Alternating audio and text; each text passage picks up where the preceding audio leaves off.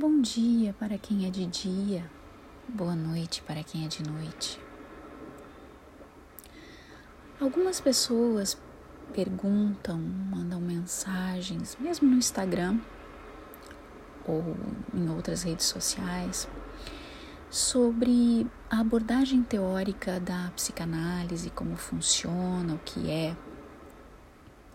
Então, para aquelas pessoas que não conhecem a prática psicanalítica ou só conhecem através de estereótipos, eu vou responder algumas perguntas básicas sobre o que é e como funciona.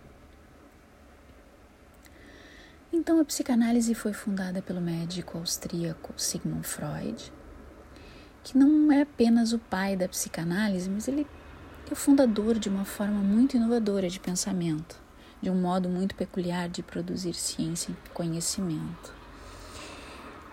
Suas pesquisas e investigações sobre a psique revolucionaram o que se sabia até então sobre a alma humana. E ele instaurou então uma ruptura profunda com toda a tradição do pensamento ocidental. Freud nos possibilita um outro entendimento sobre a psique humana e seus mistérios, e também para entender os problemas sociais do presente e do futuro. Uh, nós criamos assim um outro olhar para perceber a relação entre as pessoas e principalmente o modo como os seres humanos se comportam e se relacionam entre si. A psicanálise trabalha profundamente a nossa relação com o inconsciente, responsável por todas aquelas atitudes que temos como automáticas e que normalmente desafiam a lógica e o bom senso. Mas vamos entender melhor o processo de formação do inconsciente. Uma das primeiras teorias desenvolvidas por Freud em 1914 por aí foi então a noção de inconsciente. Isto faz referência à primeira tópica desenvolvida por ele, onde ele organizou o aparelho psíquico em divisões, onde cada instância psíquica desempenha funções específicas que estão interligadas entre si e que ocupam um lugar na mente. Daí surge o nome tópica, que diz respeito então a lugar.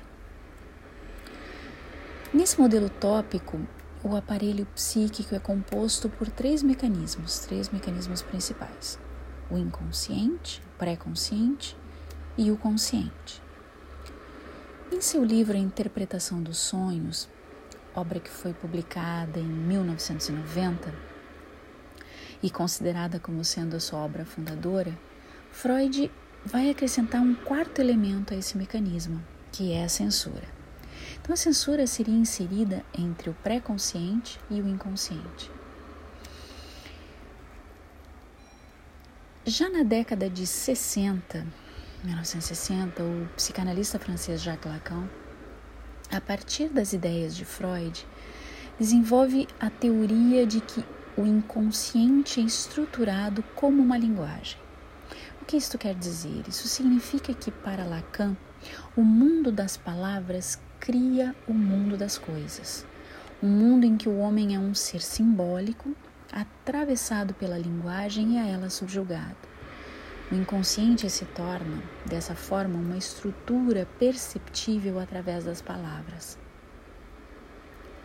Para Lacan, a entrada do sujeito na linguagem é anterior à sua entrada na sociedade.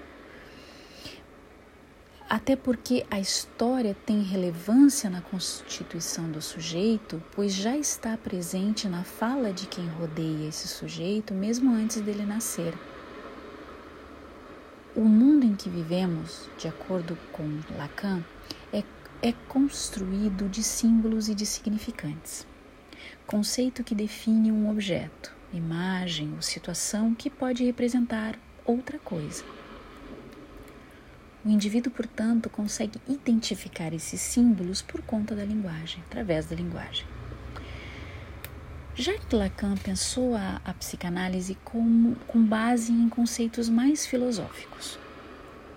Então, a construção do eu, eu entre aspas, é, for, é formada no interior, o que reside no campo íntimo de cada um. Né? É, cada um que tem ligação direta com o exterior. Para compreender uma pessoa como um todo, é necessário pensar em ambos os aspectos e não apenas julgá-la sobre uma única ótica. Caso contrário, a análise do outro ficaria incompleta. Neste contexto, Lacan estabelece a relação entre eu e o outro, sendo a linguagem um instrumento de mediação entre esses elementos, o eu e o outro. Bom, vamos retomar então, a partir daí, o ponto de vista de, do sociólogo Pierre Bourdieu, que vai dizer o seguinte: nossas representações mentais são determinadas pela linguagem e afetam a maneira como construímos a realidade. E ele vai dizer que é através da linguagem que o inconsciente pode ser apreendido, e isto vai depender da elaboração e de como são administrados os elementos simbólicos recebidos. Então vejam bem, ele vai, ele vai corroborar com o pensamento lacaniano uh, sobre a linguagem, a linguagem uh, do inconsciente, né? essa linguagem que nós só conseguimos acceder dentro de uma fala livre, em, dentro de um ato psicanalítico e da fala livre. A linguagem de que trata Lacan opera na ambiguidade. Frequentemente não sabemos sobre o que estamos falando. Ele vai dizer que quando alguém diz uh, que a palavra lhe foge, por exemplo, supõe em primeiro, em primeiro momento que a, que a palavra está ali. Não sabemos sobre o que falamos, vai dizer ele, porque o inconsciente age ali o tempo todo. Nesta trama proferida pelo discurso falante, a rede de significantes desempenha um papel tão importante quanto o significado. Né? Aqui ele faz referência a Saussure, é, a um, para Ferdinand de Saussure, o pai da linguística, para quem o significado teria uma supremacia entre o significante. Lacan vai inverter essa ordem e dizer que é o significante, né? essa, então essa cadeia de significantes que forma então o significado. Então continuemos. É, então alguém pode dizer agora, né? Ah, mas se a palavra nos foge porque o inconsciente toma conta do nosso discurso, então não somos responsáveis pelos dizeres proferidos. Não é bem assim, não é mesmo, porque podemos integrar a fala do outro, né? escutando o outro, não, não apenas ouvindo, mas escutando, e nós podemos então trazer esses conteúdos que estão recalcados, menosprezados, para a consciência. Né? Isso, claro que é um processo que depende de um de um trabalho em análise, né? mas a gente pode trazer para a consciência e ressignificar esses elementos num movimento justamente de direção ao outro, né? um outro que faz parte de nós mesmos. Como diria Paul Ricoeur, esse outro nós mesmos, não esquecendo que o outro nos traz a consciência da nossa própria existência. Então, Aqui eu me refiro àquelas, é, aquelas pessoas rígidas é, que não ouvem o outro, que não, que não fazem esse movimento empático de ouvir, escutar, né? ouvir e escutar, ou simplesmente escutar o outro, para justamente poder conhecer esse ponto de vista e conhecer um pouco sobre si mesmo. Então, nós psicanalistas escutamos sobretudo a posição discursiva do sujeito, mais do que a semântica do discurso. Dentro desta formação do desejo, é na busca de elementos inconscientes, né, na, na, na, busca de elementos inconscientes, levamos o, o analisando as seguintes questões: qual é a sua posição? Você está sendo sujeito da sua própria vida? Qual é a extensão do que você chama de vida? Será que vida significa ir ao trabalho, arrumar um novo emprego, comprar um carro, obter um diploma? Né? O que você chama de vida? Em psicanálise acreditamos que não há desejo fora do movimento do discurso. O discurso envolve palavras, saberes, sentimentos, etc. Né? Então, um pouquinho para terminar, vamos falar um pouquinho do ato analítico. Jacques Lacan considera que o ato psicanalítico ele passa por quatro grandes etapas, quatro grandes tempos, vamos dizer assim.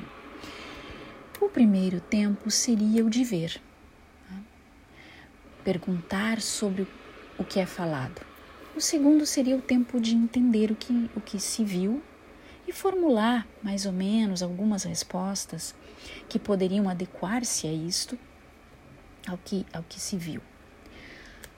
Terceiro tempo seria o tempo de concluir aquilo que se viu, aquilo que foi observado e aquilo que entendemos sobre aquilo. E no quarto e último tempo seria o tempo que, que o tempo que Lacan vai, vai chamar de tempo refinado, né? que é aquele tempo da voz neutra do analista onde de alguma forma o impossível ele vai ser trabalhado, legitimado, não banido, excluído. Né?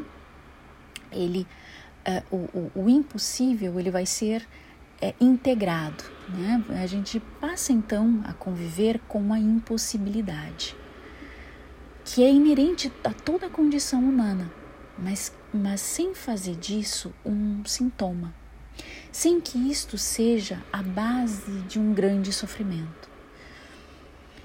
Este processo, apesar de parecer evidente ou parecer fácil até, é uma etapa extremamente trabalhosa e refinada. Até porque encontrar um equilíbrio entre o desejo e o impossível é um processo que precisa, que necessita de um tempo um tempo de simbolização. É, Jacques Lacan vai dizer que toda produção de conhecimento é o produto de alguém que está em uma posição de não sustentar aquilo que ele não sabe.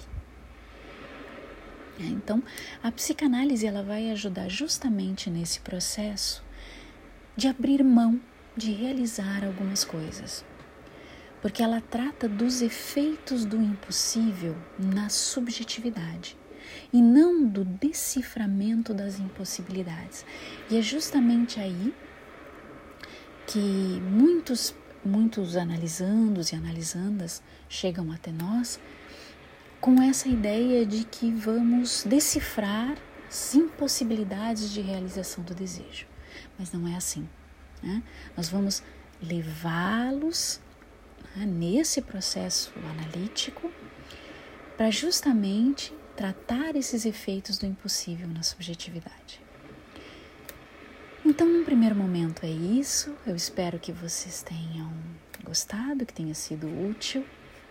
Se não foi o caso, deixem nos comentários aqui na, na, na rede social ou entrem em contato é, de outra forma por aqui mesmo.